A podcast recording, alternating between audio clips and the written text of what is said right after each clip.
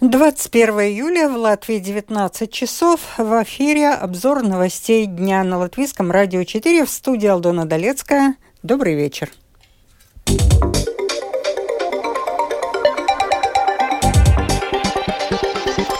Завершился прием заявлений добровольцев на второй призыв в службу гособороны. Состоялся первый региональный визит президента Латвии Эдгара Ринкевича. В Риге приостановлен ремонт заасфальтированных улиц.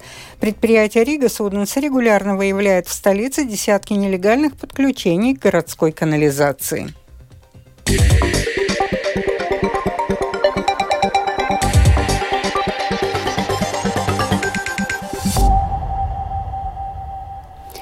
Сегодня завершился прием заявлений добровольцев на второй призыв в службу гособороны о том, выполнена ли норма по набору новобранцев для службы в национальных вооруженных силах и ситуация в целом, расскажет Михаил Николкин.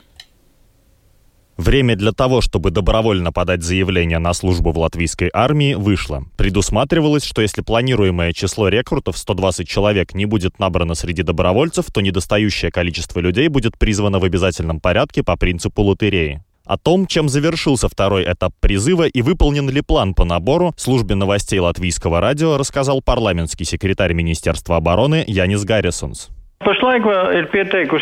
Сейчас заявки на 11-месячную службу подали в целом 224 молодых человека. Учитывая, что это достаточное количество, мы приняли решение, что не будем проводить обязательный призыв по принципу лотереи. Эти молодые люди будут проходить проверку здоровья. Им будет отправлена информация о том, куда им необходимо прийти для ее прохождения. Мы рассчитываем, что при прохождении проверок здоровья отсев может быть достаточно большим, скорее всего, более 30% процентов. Стоит отметить, что на момент нашего разговора с господином Гаррисонсом прием заявок еще не закончился. Подать их можно было до 5 часов вечера. Парламентский секретарь Министерства обороны также подчеркнул, что в отличие от первого призыва, в этот раз отозвать поданное заявление будет нельзя, так как закон этого не предусматривает. Напомним, что во время первого призыва примерно половина кандидатов позже отозвала свои заявки. О причинах отказов латвийскому телевидению рассказал начальник Центра рекрутирования и отбора национальных вооруженных сил Рихардс Розенбаумс.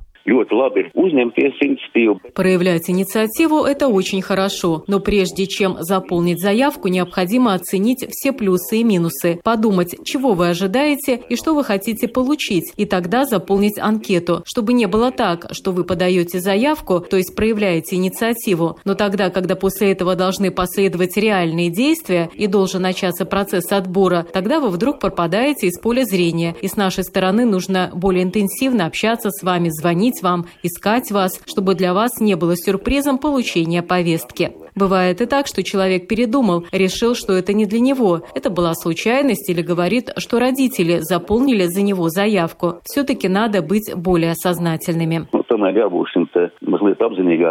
Напомним, что под обязательный призыв подпадают граждане Латвии, мужчины в возрасте от 18 до 27 лет. Женщины также могут проходить службу в армии, но на добровольной основе. В этот раз, по словам Яниса Гаррисонса, заявление на добровольную службу в СГО подали три женщины. Михаил Никулкин, служба новостей Латвийского радио. Первый региональный визит президента Латвии Эдгари Ренкевича состоялся сегодня. Глава государства гостил в Краслове. В течение дня президент посетил музей, встречался с предпринимателями края, побывал на нескольких предприятиях. Завершился визит встречей с жителями. Подробнее в сюжете Сергея Кузнецова. Президентский кортеж въехал в Краслову без привлечения внимания. Ни громких сирен, ни ярких мигалок. Из горожан, с кем удалось поговорить, один оказался свидетелем прибытия президента. А я видел, что приезжал, в Думу поехал. Это важно, что первый визит в Краслову, и что ожидать от этого? Конечно, важно очень. Это такое событие. Ну, Может, он лучше узнает, как люди живут здесь. Может, что-то изменится в лучшую сторону. Все-таки у нас приграничие. Tas ir, protams, patīkami. Это, конечно, приятно, однозначно. Но я бы хотела, чтобы он больше разговаривал с предпринимателями, а не с депутатами. Но были и мнения, что от приезда президента ничего не изменится. Вы знаете, нам он как-то безразличен. А что он даст нам? Вы зайдите в магазин, как в музей, цены А пенсионерам как? У кого пенсия где-то 300 не превышает. А что президент? Ну, приедет, посмотрит и уедет. После встречи в Думе президент отправился в Краеведческий музей, расположенный на горе рядом с замком графов Платтеров. После исторического экскурса Эдгар Ренкевич записал видео поздравления. В этом году Краслова отмечает столетие получения статуса города. И это один из поводов посетить именно эти места, подчеркнул президент. Я бы хотел подчеркнуть, что Латгалия очень важна для Латвии. Это важный регион и часть страны. А Краслова отмечает столетие с момента получения статуса города. Мне кажется, это как красивый край с богатой историей. А также это хороший край, характеризующий весь Латгальский регион. Также еще нет конкретных дат, но планируем отдельный визит на восточную границу. После музея прошла встреча с предпринимателями края. Много было сложных вопросов, касающихся развития бизнеса и скептическом отношении столичных инстанций к региону. В том числе звучали истории о том, что банки не кредитуют бизнес, потому что он в Латгалии. Также звучали опасения по поводу закрытия школ. Эдгар Ренкевич после встречи отметил, что о многих проблемах ему было известно заранее. Но часть вопросов и замечаний – это проблемы даже всей страны, а не отдельного региона. Мы слышали историю французского предпринимателя, который получил кредит во французском банке, а не в латвийском, что не свидетельствует в пользу латвийских банков. Были и конкретные проблемы с Saddle Stickles и какие-то другие моменты. Будем пробовать протягивать руку помощи со своей стороны, насколько это возможно. Председатель Красловской краевой думы Гуннар Упинекс отмечает, что для самоуправления приезд президента – это честь. Это возможность высказаться. Люди могут высказаться, чтобы была какая-то трибуна. И вопросы, которые мы обсуждали, это без безопасность, так как мы в приграничном регионе, а также образование и экономика. Далее президент посетил несколько предприятий в городе, а завершил визит встречей с жителями. Сергей Кузнецов, Латгальская студия, Латвийского радио. Бывший посол Латвии в России Марис Рекстенш станет следующим послом Латвии в постоянном представительстве НАТО.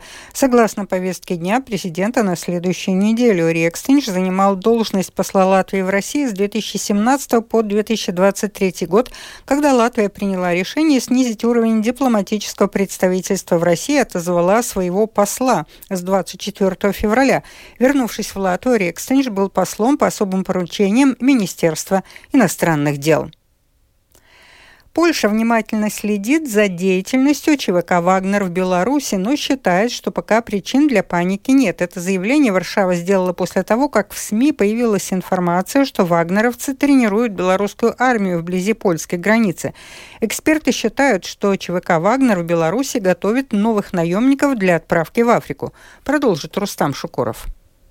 Ранее зарубежные СМИ со ссылкой на заявление Минобороны Беларуси сообщили, что подразделение специального назначения вооруженных сил страны совместно с наемниками ЧВК «Вагнер» проводит боевые учения на военном полигоне в Брестской области всего в 30 километрах от белорусско-польской границы. Как сообщает русская служба BBC, из сообщения белорусского Минобороны следует, что армия страны хочет перенять опыт наемников Вагнера, которые они получили в Украине. Речь идет о психологической подготовке, пересечении местности в условиях сильного огня, применении беспилотников и умении атаковать беспилотники противника. Заявление министерства было сделано после того, как связанные с Евгением Пригожиным телеграм-каналы опубликовали его обращение к наемникам. Создатель группировки сказал, что на российско-украинском фронте происходит позор, в котором не нужно участвовать, и пообещал создать в Беларуси вторую армию мира. Тем временем Александр Азаров, глава объединения бывших белорусских силовиков, проживающих в эмиграции, Байпол, заявил в интервью телеканалу «Настоящее время», что его улыбнуло заявление Пригожина и также назвал более достоверную причину, по которой вагнеровцы находятся в Беларуси. Потому что, чтобы сделать белорусскую армию второй в мире, нужно вливание огромных ресурсов, миллиарды долларов. И подготовка людей займет не один даже год. То есть это просто пропаганда, которую Пригожин выдает в эфир. Такое количество, несколько тысяч, не нужно для того, чтобы они были инструкторами. То есть мы из этого видим, что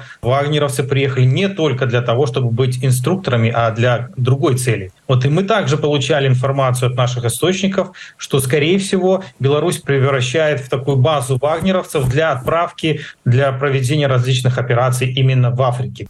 Между тем, еще в конце июня, после первых известий о передислокации вагнеровцев в Беларусь, Варшава заявила, что усилит меры безопасности на границе. Тогда Варшава опасалась, что Минск может использовать вагнеровцев для увеличения потока нелегальных мигрантов в Польшу. После объявления совместных тренировок Беларуси и ЧВК «Вагнер» официальный представитель польских спецслужб Станислав Жарин заявил СМИ, что Россия и Беларусь пытаются нагнетать эмоции и пугать. Он добавил, что польские силовики не недооценивают угрозы, но и не паникуют. Рустам Шукуров, служба новостей Латвийского радио.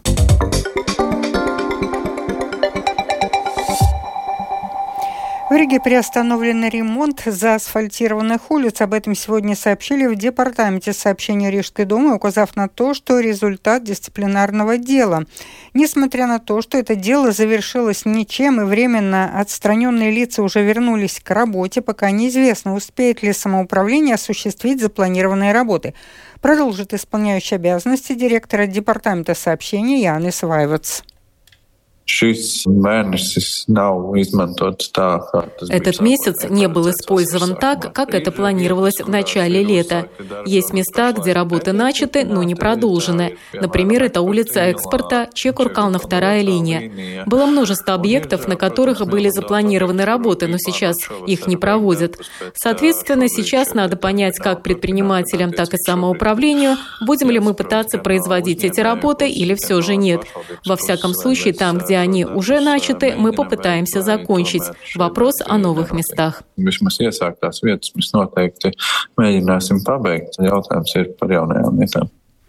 В этом году самоуправление собиралось восстановить асфальтовое покрытие на примерно 60 улицах. Запланированный объем 400 тысяч квадратных метров, в два раза больше, чем в прошлом году.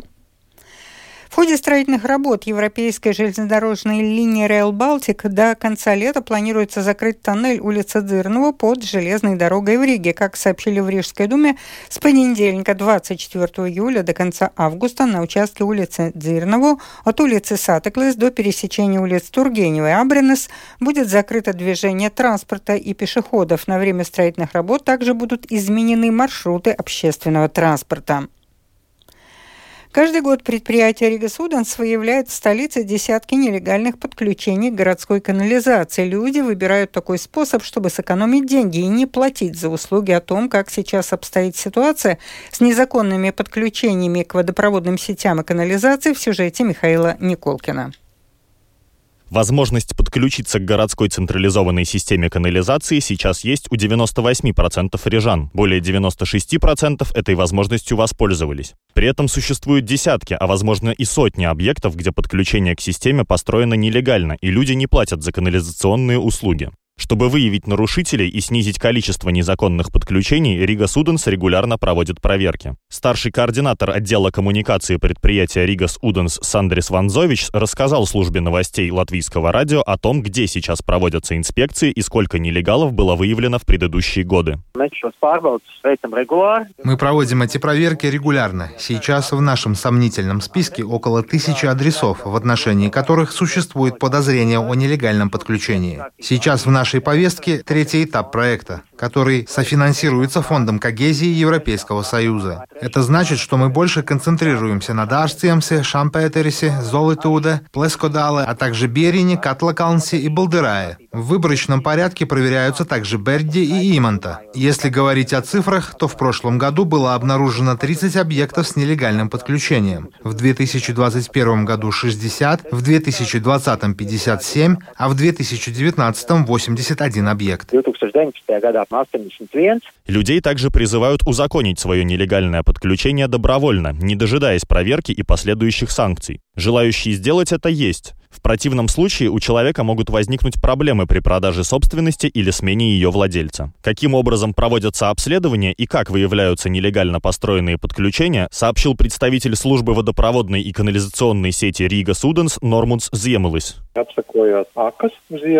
Обследуя колодцы, где должны быть подключения к нашей сети, мы проводим визуальную инспекцию с помощью передвижной ручной камеры и констатируем, есть соединение или нет. Мы запускаем камеру в систему канализации и смотрим, есть ли заглушка, которая должна быть установлена после завершения строительства канализации. Если заглушки нет, а также подключение дома к канализации проведено с или без контрольного колодца, то составляется акт. На основании данного документа далее уже действует наш департамент обеспечения клиентов. В Рига Суденс также указали, что идут навстречу тем людям, которые добровольно решили легализовать свое незаконное подключение и предлагают им заключить примирительный договор. В противном случае сумма, которую должен будет заплатить человек, включает в себя не только штраф, но и оплату канализационных услуг за весь период, пока он пользовался городской системой водопровода нелегально. По словам представителя Рига Суденс Сандриса Ванзовича, в таких случаях сумма может оказаться астрономической. Михаил Никулкин, служба новостей Латвийского радио. Восстановлена работа сервиса погашения депозитных купонов э, пострадавшего от кибератаки установщика тароматов Torme Systems, сообщил оператор депозитной упаковки. Предварительно оформленные и непогашенные купоны действительно могут быть использованы во всех депозитных пунктах. Это был обзор новостей дня 21 июля. Продюсер выпуска Марина Ковалева провела выпуск Алдона Долецкая.